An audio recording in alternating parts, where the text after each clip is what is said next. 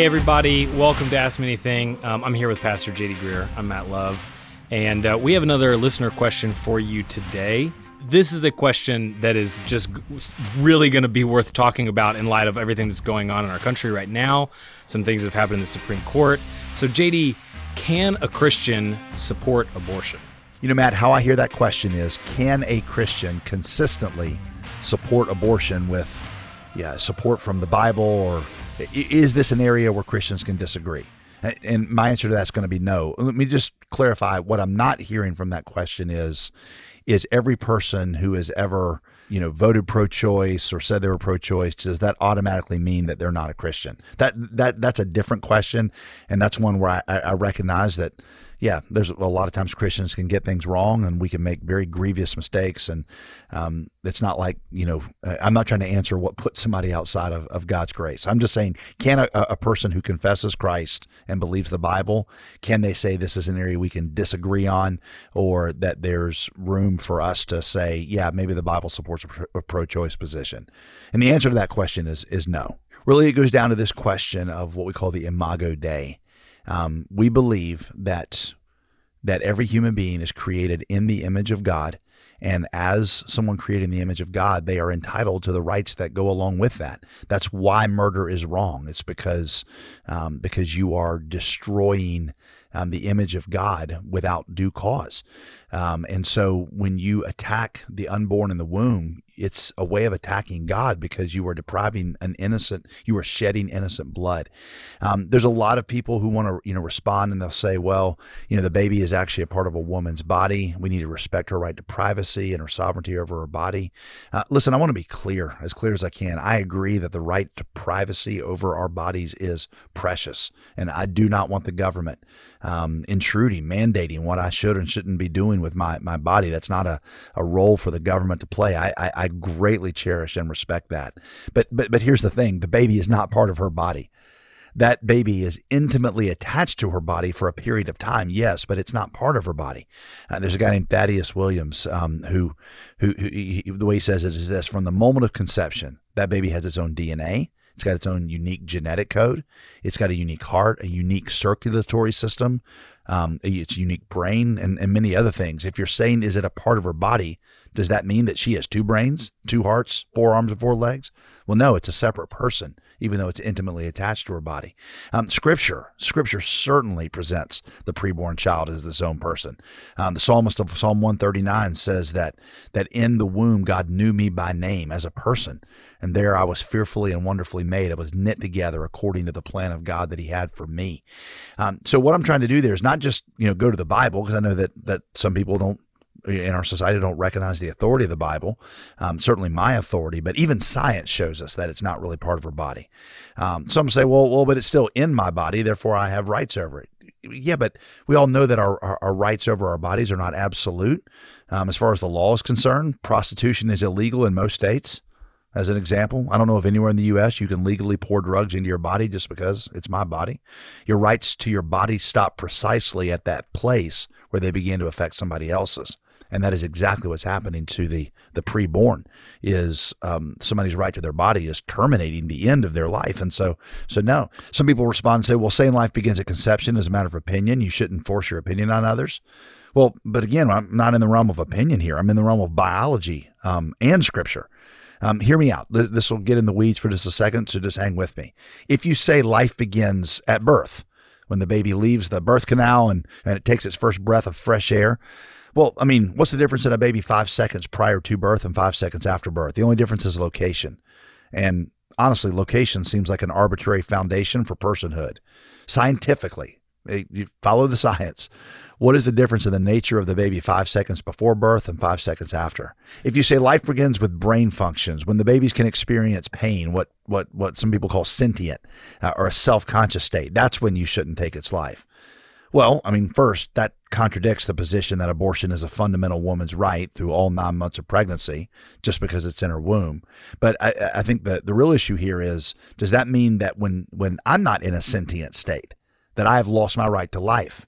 If I were to go, uh, Matt, into a temporary coma that we knew was going to be nine months long, but we knew after nine months that I was going to wake up, well, you know, could you Could you take my life and say he's not sentient? Well, with the uh, preborn, we know that in a matter of months, they are going to have that consciousness. So the fact that they're not sentient doesn't deprive them of, of, of the right to life. If you say, well, life begins at viability when the baby can live on its own. Well, again, that also seems like a strange and arbitrary criteria for when personhood begins, because I think viability is contingent on on the advancement of technology, right? I mean, every year, newer, better technology pushes the length of viability back. Um, if viability determines personhood, that means whether or not somebody is is a is a true person is dependent on how advanced our technology is. And like I said, that just seems arbitrary. It seems that those born in more technologically advanced societies somehow possess greater personhood and more rights than those who are born in poor countries. And that doesn't make sense. Um, plus, I would argue that the more helpless a person is, the more vulnerable, the less viable, in other words, the more we as a society ought to, ought to do everything we can to protect them. Uh, one of the things I, I said recently in a discussion with somebody on this, I was like, you know, even if we're unclear and we're not convinced that personhood begins at conception, and we just say that's you know above my pay grade, I, I just don't know when it is. Shouldn't you err on the side of life?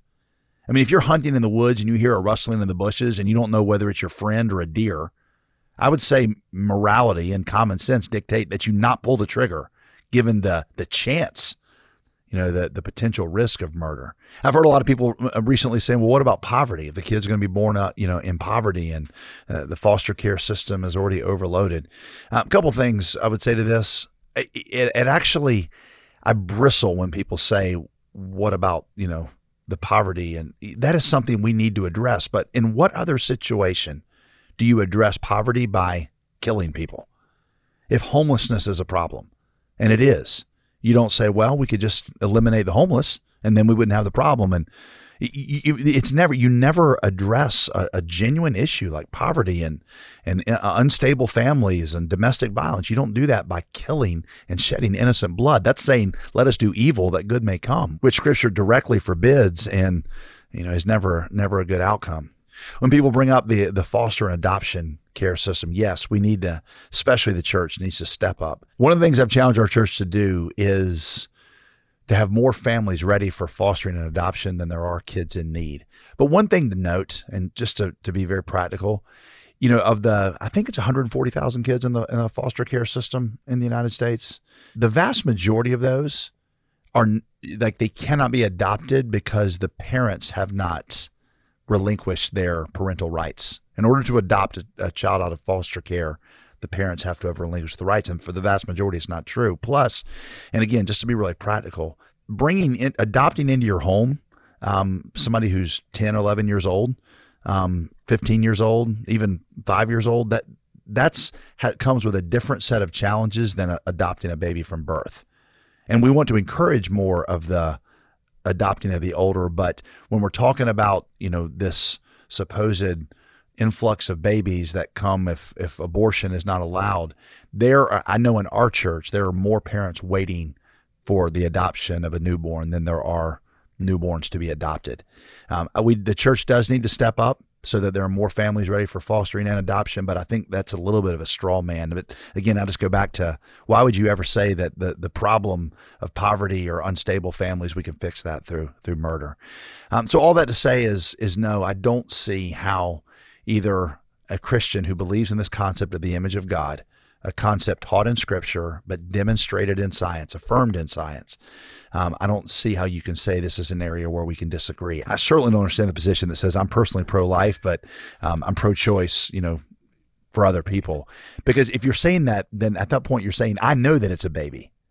I know that it's a baby. That's why I'm pro life, but I respect your right to um, to murder it. I mean, at that point, you're you're acknowledging the one central thing, and that is the baby is a human, and then saying there are reasons that murder is okay.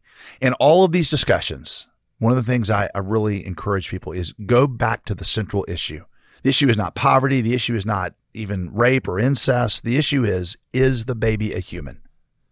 Is the baby a human being? And if it is, then are human being on, under what circumstances can you deprive a human being of his or her life? And none of the things that pro abortion people say are a reason to terminate life, I don't think they actually hold up. So I think we have to stand with conviction on both God's word and what the science demonstrates and says that a responsible, consistent ethic is that we support life from the womb to the tomb, and we believe in the rights of all human beings to not only to live but to flourish and to make uh, to make that make that possible for them, and to give our lives so that it, it is possible.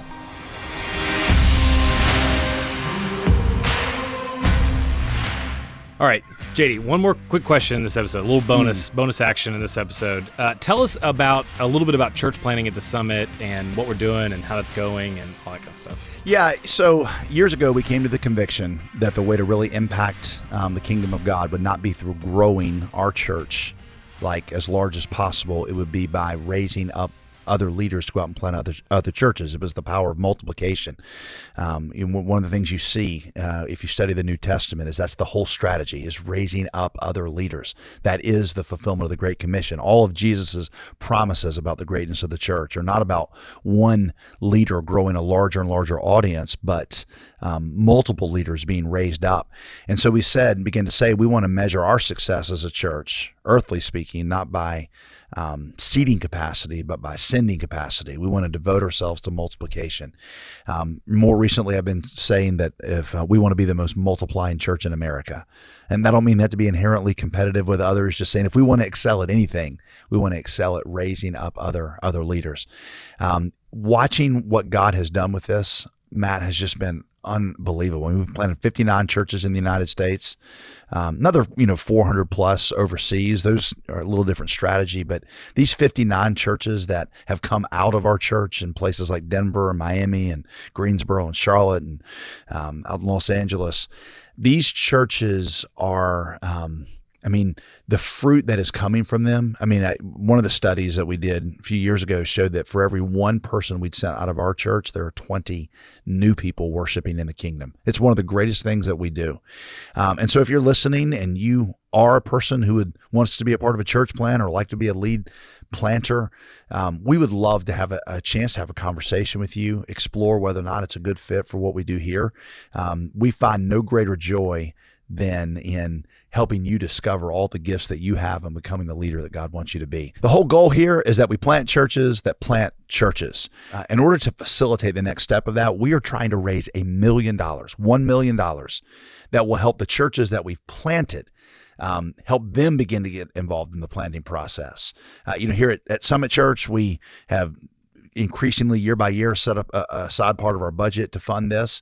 Um, some of these newer churches, they're just getting started. They're, you know, kind of just just surviving, and we want to be able to say you can you can plant churches where you are, and this is one way of partnering with them. We'd love you to be a part of helping bring that one million dollar goal to reality. I can't think of any greater investment in the kingdom of God, honestly, than helping to um, helping to invest in a church that ultimately will not just reach people but plant other churches. So reach out, let's have that conversation, and and maybe you can be a part of this uh, vision to plant a thousand churches within our generation. We just put out number 501 and 502, so we got what 498 more to go? Maybe you can be one of those. Yeah jd that that's that's awesome. So uh, you, people might not know this. That's my day job is church planting. So um, uh, myself and clayton green who i work with we're working on this goal of raising this money to plant churches. Actually of the last 14 churches that we have helped um, uh, plant through summit's collaborative cohort and some of the other training we do i think of that 14 10 of those are are people that are coming out of